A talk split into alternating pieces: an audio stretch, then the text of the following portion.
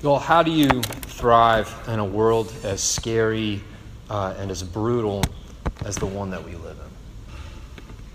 You know, in the past couple of weeks, we have seen some horrible things 59 people murdered and more than 500 wounded after a gunman rains bullets on them from a Las Vegas hotel room. In California, 42 are reported dead and hundreds are still missing after fires ravaged that state. In Mogadishu, 276 people killed in a terrorist truck bombing that took place three days ago. Drug deaths in America are rising faster than ever. Uh, more than 60,000 people died from overdoses last year, most of those uh, on opiates like heroin. I could go on and on and on. But all of this is just simply the backdrop to your life. Right? This is just the stuff that's on the news ticker and in your newspapers. Closer to home, you're dealing with conflicts with family and conflicts with friends, divorce, breakups, anxiety, drug abuse, sex abuse, eating disorders, depression. Again, I could go on and on. So, how do you thrive? How do you thrive in a world as scary and as brutal as the one that we live in today? A friend and a colleague of mine who is a campus minister uh, in Tennessee, he recently introduced me uh, to the story of a man named Viktor Frankl. Frankl was a Jewish, a Jewish uh, psychotherapist who spent the last two years of World War II in Auschwitz and Dachau, two of the Nazis' most notorious concentration camps. During his time in the camps, Frankl served as a de facto counselor for a lot of the inmates. Ever the counselor and social scientist, Frankl was curious how people responded to the unbelievable sufferings and atrocities uh, that they experienced there. And he noted four different responses. Okay, four different responses to the brutality of the world. The first response was that people got brutal back. Nice people before the camps became hard hearted and cold and cruel inside of them. They stole bread from others who were themselves starving. And they did everything to survive, even if survival meant stepping over other people. The second response is that people gave up. They lost all of hope, all of their hope in the camp. They refused. One day they would just wake up and they would refuse to get dressed or wash or go to the parade grounds for inspection. They quite literally just lay down and died. Some got brutal, some gave up hope. The third group held out hope that life would be better after the camps. Frankl writes Many held on through the hope that if they stayed alive, their health, family, professional achievements, fortune, and position in society, those things that had been their hope, would be restored. If they could just stay alive, they could get their hope back. But after liberation, so many found when the day of their dreams had finally come, it was much different than what they had longed for. You see, when the thing that they had hoped for and that had put their hope in, it didn't deliver, when they realized that all of the um, suffering that they experienced couldn't compensate, or all the, the, the things in life after the camp couldn't compensate for what they had experienced in the camp, they became severely depressed and or committed suicide. But there was a fourth group, okay? There was a fourth group who, even though they were brutalized and dehumanized, and would never get their former lives back, they did not become cruel, they did not despair, uh, and they did not commit suicide, but they remained humane and courageous and gentle and kind. They were never happy in the camps, but they didn't become cynical. Their secret, Frankl says, is that they had hope. And not any hope, mind you, because you realize, right, the third group had hope too. What made this group unique is what they put their hope in. Okay? When fellow inmates in the camp would come up to him and ask, Doctor, how can I handle this? He would say to them, Life only has meaning if we have a hope that neither suffering, circumstances, nor death can destroy. Life only has meaning if we have a hope that neither suffering nor circumstances, nor not even death can destroy. Which is to say, if you're going to thrive in a world like ours, you need a hope like that. Right?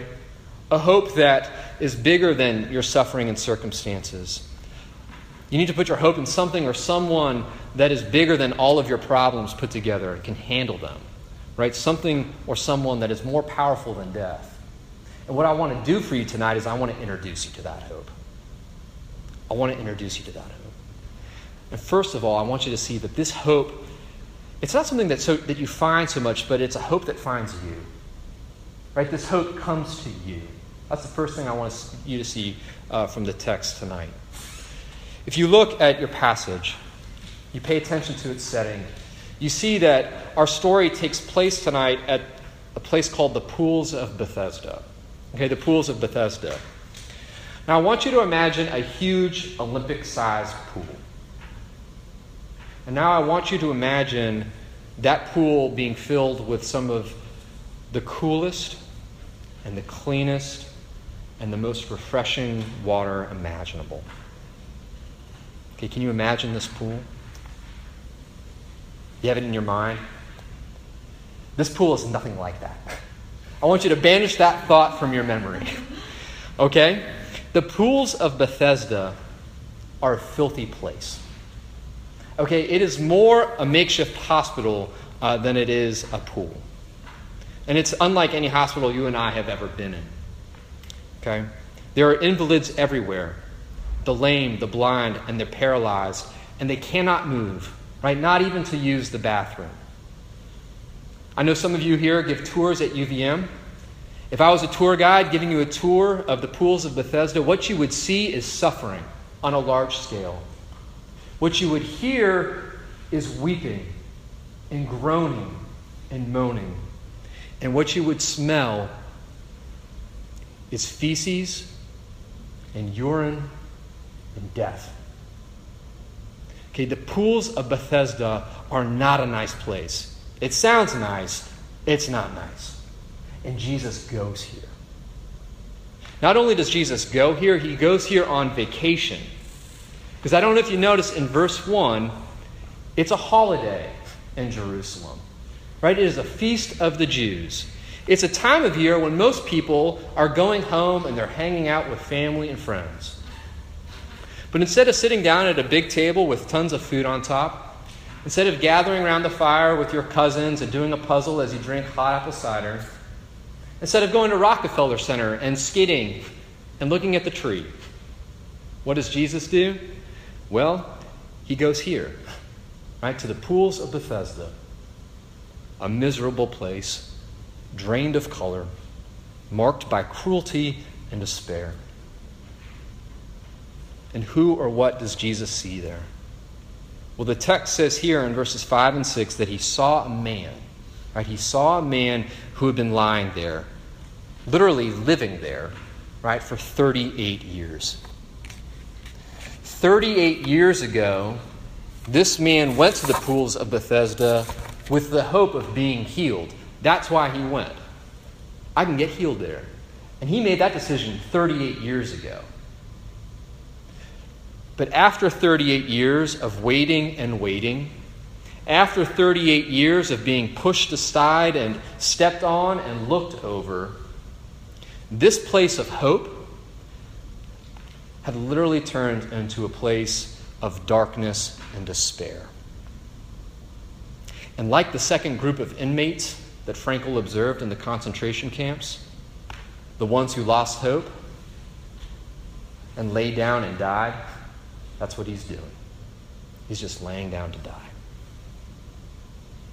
This man is not looking for Jesus there at the pools of Bethesda. He's not looking for him, but Jesus is looking for this man. Hope enters into our darkness. Hope comes to us. You know, sometimes we think that we are, um, sometimes we think that the mess that we are in, it grosses God out. Right? It just grosses him out and it, and it keeps him at bay. And whether we are responsible for the mess or not, we just think, right? Messes are messy. And why would anybody, let alone God, want to get close to that? And look, if, you if you think this way, you've never been to a hospital before. If you think this way, you've never been to a hospital before because what happens when the ambulance rolls in? And what happens when the doors fling open and they're pushing somebody in a stretcher? Maybe the, victim of a gunshot wound with blood and guts, you know, spilling out of his chest. Seeing this, do doctors and nurses run away from the patient? Do they run away from the gunshot wound? No, right? Seeing the suffering, what do they do? What does a good doctor or a good, a good nurse do? They run towards it, right? Suffering compels them, right? It moves them not away from the suffering, but towards it. And guess what? Jesus shows himself here to be a good nurse. He shows himself here to be a good doctor. And shows himself here to be a good counselor. He comes to the invalid at the pools of Bethesda, and he comes to you too. You know, if you think about it, it is hard to get much lower than a mat at the pools of Bethesda. It's hard to get much lower than lying on a mat in this filthy, miserable place. That's about as low as you can go. But significantly, right? Jesus goes there. And he meets this man there. And he meets you and your low places too. He meets you in your places too. He meets you in the sadness that surrounds the death uh, of a friend of yours. He meets you in the sadness of your parents' divorce. He meets you in the shame that accompanies your sex abuse, or your eating disorder, or your addiction. He meets you in your darkness, the sorrow uh, of an accident, or your anxiety uh, or your depression. Jesus meets you in the darkness, He meets you in the mess and the messes of your life. Lifeless, hopeless, unable to move, He comes to you. And He asks you a question Do you want to be healed? Do you want to be healed? That's the second part of this sermon, second point. Right? Hope comes to us is point number one, but point number two is that hope comes with a question Do you want to be healed? And it seems like a silly question. It seems even offensive, kind of provocative. Well, of course I want to be healed. What kind of question is that? Who doesn't want to be healed? But before you scoff or you pick up stones to lob at Jesus, I want you to slow down and think for a moment. What is Jesus doing here? Why does he ask this question? You know, I'm pretty convinced uh, at this stage in my life that Jesus is no dummy. I'm pretty convinced that Jesus is pretty smart and strategic, and I'm pretty convinced that he is a compassionate person. So I don't think he's trying to hurt this man, right? He has come to this hopeless hospital. He's playing the part of a good doctor. His question is more of a diagnostic than anything else. Right? It's a diagnostic question. I don't expect you to know this about me. I, I don't tell many people, but I have a really bad IT band, a really sore IT band. You nurses probably know what that is. I didn't even know that I had an IT band until I experienced pain with it uh, in college. But the IT band is a ligament that runs from your hip uh, really to your shins. And it, it, attaches to your knee and kind of moves it and, and stabilizes it. it. It holds it in place. When the IT band isn't working right, whether because you have a weird gait or you just overuse it, the simple walk or uh, the simple act of walking can become like really unbearable. And in college, I was running a lot, sometimes six miles a day.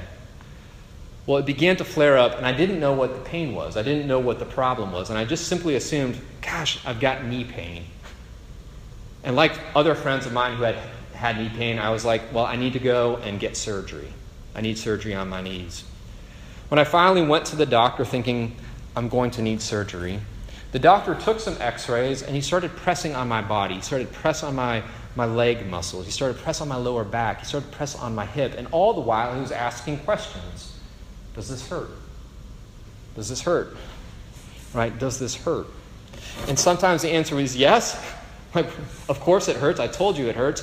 And sometimes the answer was no. But my yeses and nos revealed to the doctor what was really wrong. Right? My yeses and nos, my answer to those questions revealed that, that the problem wasn't actually in my knee. The problem was actually further up and further in. It was with my IT band, right? With this ligament connecting uh, my back and leg muscles. I thought I needed surgery, but as the doctor pointed out to me that day, you don't need surgery, you just need to stretch. And I still do. Megan's laughing, right? I still do. Well, when Jesus turns up and he starts asking, Do you want to be healed? Do you want to be healed? Does this hurt? He's a lot like that doctor I had in college, pressing, asking questions. How this man answers this question reveals to Jesus where the pain and where the problem really lies. Because when Jesus asks this question, Do you want to be healed? the man does not say, Yes, sir, I really do want to be healed. Thank you for asking. He says, maybe a little bit sarcastically, Sir, I have no one to put me in the pool. You know, when the water is stirred up, and while I'm going down to the pool, another person just steps all over me. So you're asking me, do I want to be healed? When pressed, when pressed, this man reveals that the pain isn't limited to his legs or his lower back. More seriously, the pain is in his heart. This man has become cynical. Right? Suffering and the brutality and the cruelty of the world has made him hard and bitter. The most pressing problem is really his hopelessness, right? And his hardness of heart. And cynicism is deadly. Cynicism is deadly. You know, cynicism is the belief that there is nothing truly good or beautiful in the world. There's always an angle right? There's always uh, some ulterior motive behind every act of love or altruism. There's always selfishness and self interest. Cynicism is a part of uh, the defensive posture we take to protect ourselves. As one psychologist writes, it's typically triggered when we feel hurt or uh, hurt by or angry at something, and instead of dealing with those emotions directly, we allow them to fester and skew our outlook. When we grow cynical toward one thing in our lives, we may slowly start to turn cynical on everything. End quote. Okay, cynicism is like a cancer that starts off small in one particular part of your body, but it quickly spreads, it quickly metastasizes and infects everything else. Right? Somebody close to you hurts you, for example, and instead of dealing with that pain, you clam up and this painful episode uh, infects your entire outlook. Everybody is then awful. No one is to be trusted. Don't let anybody get too close. You, you become cynical. You guard your heart by burying it. You guard your heart by putting it in the grave. Not only is cynicism a defensive move, it's a self imposed form of blindness. The cynic thinks he or she is so wise because they can see through everything and everyone.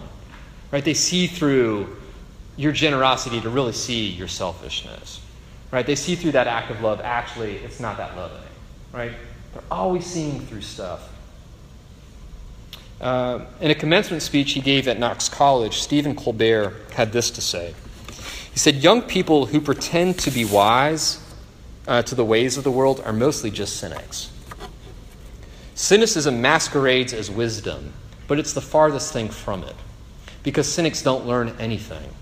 Because cynicism is a self imposed uh, self imposed blindness. It's a rejection of the world because we are afraid it will hurt us or disappoint us. Stephen Colbert. Okay, C.S. Lewis was on the same wavelength when he wrote this. He said, You cannot go on seeing through things forever. The whole point of seeing through something is to see something through it. It's good that the window should be transparent because the street or the garden beyond it is opaque and we want to look at it. But how if you saw through the garden too? You know, if you see through everything, then everything is transparent. And a wholly transparent world is an invisible world. To see through all things is the same as not to see. It's not to see, it's a self imposed form of blindness.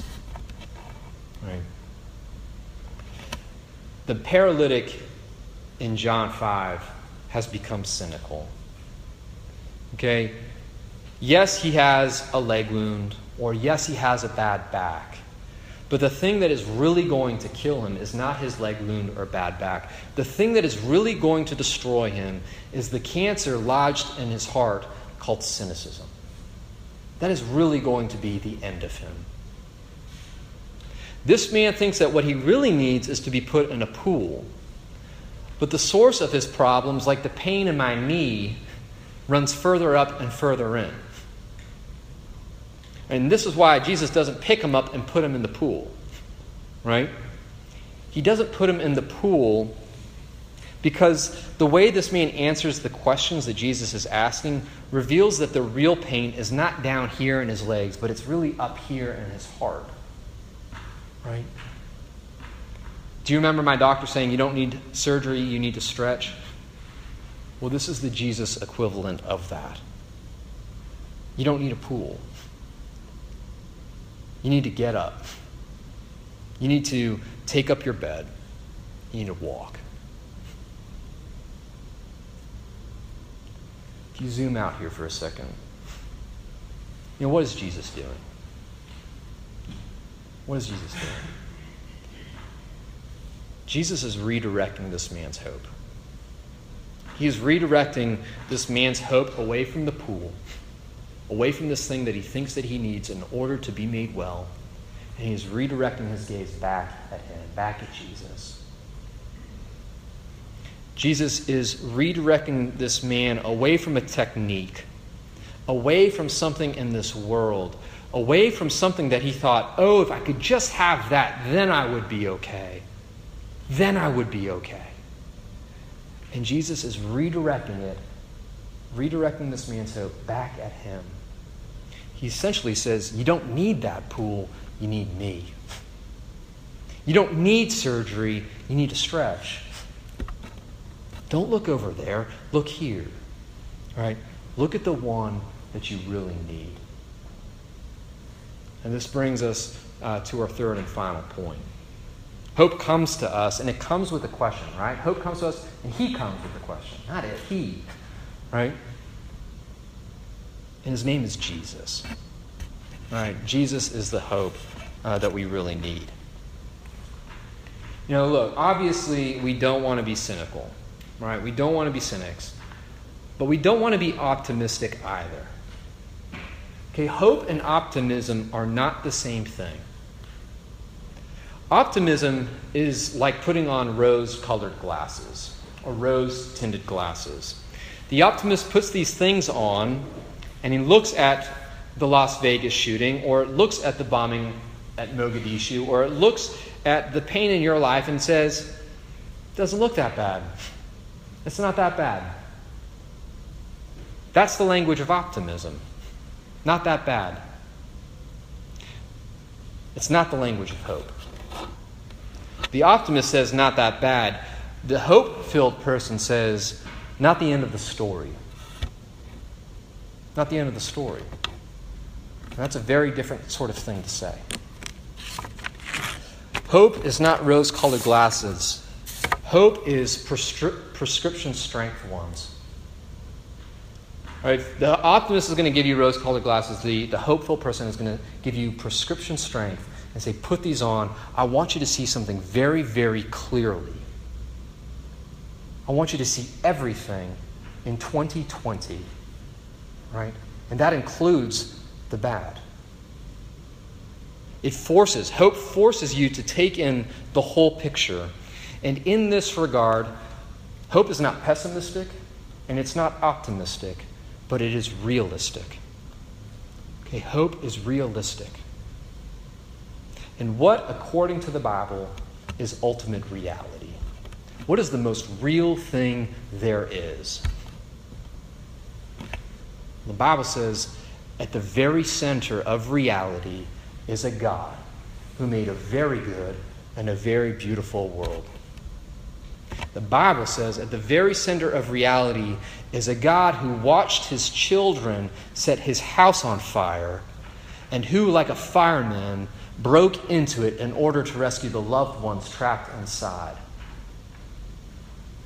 The Bible says at the very center of reality is a God who died on a cross, taking the punishment that our sins deserve, who was put in a tomb, and who three days later rose victorious from the grave.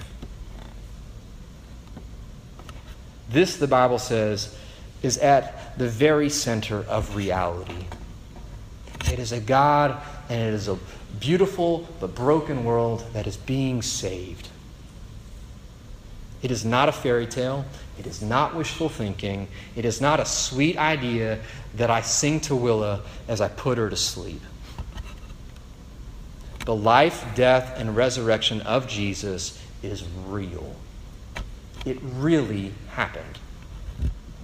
And how, re- how real are we talking? Well, I'm talking this real.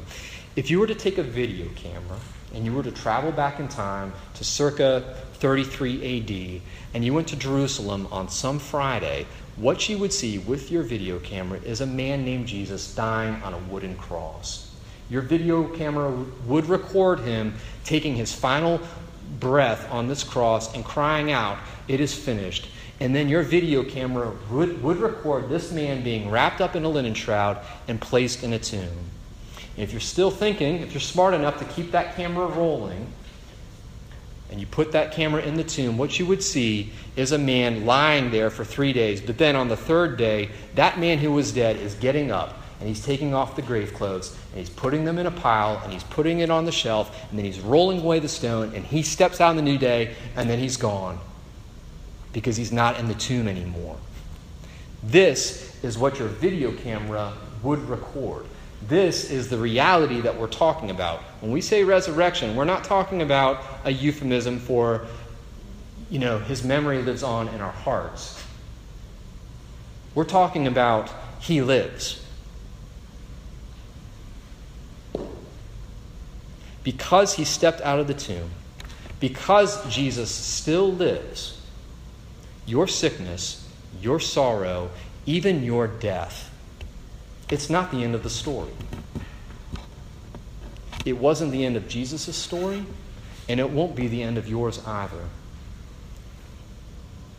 Look, the hope filled person is not pessimistic or optimistic, but realistic. He or she takes everything into account. Everything into account. The hope filled person is not blind to the pains of the world, but they don't have blinders on either. Yes, they see the ugliness, as sure as Viktor Frankl saw the ugliness and the horrors of the Holocaust. But that is not all that they see. They see the big picture.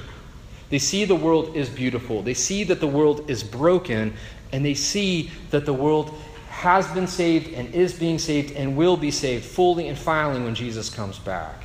They see it all. Christ has died and Christ has risen and Christ will come again. And when he does, the work that he began will be finished. Everything wrong will be made right, and every tear from your eyes will be wiped away. The hope filled person sees it all. Hope does not say to the Las Vegas shooting, your parents' divorce, your car accident, or your climbing accident that it's not bad or sad or tragic. Because it is. It is sad. It is bad. It is tragic. Right? Hope doesn't downplay that, but it doesn't end there either. The hope filled person sees it all and can say, and can say it all. It is awful but it's not the end of the story. Yeah, that's, that was awful, but that's not the end of my story. No, tragedy does not have the final word. The final word belongs to Jesus. The final word belongs to the one who, at the end of the age, will not just say to the paralytic, but will say to all of us in our graves, Get up, take up your bed, and walk.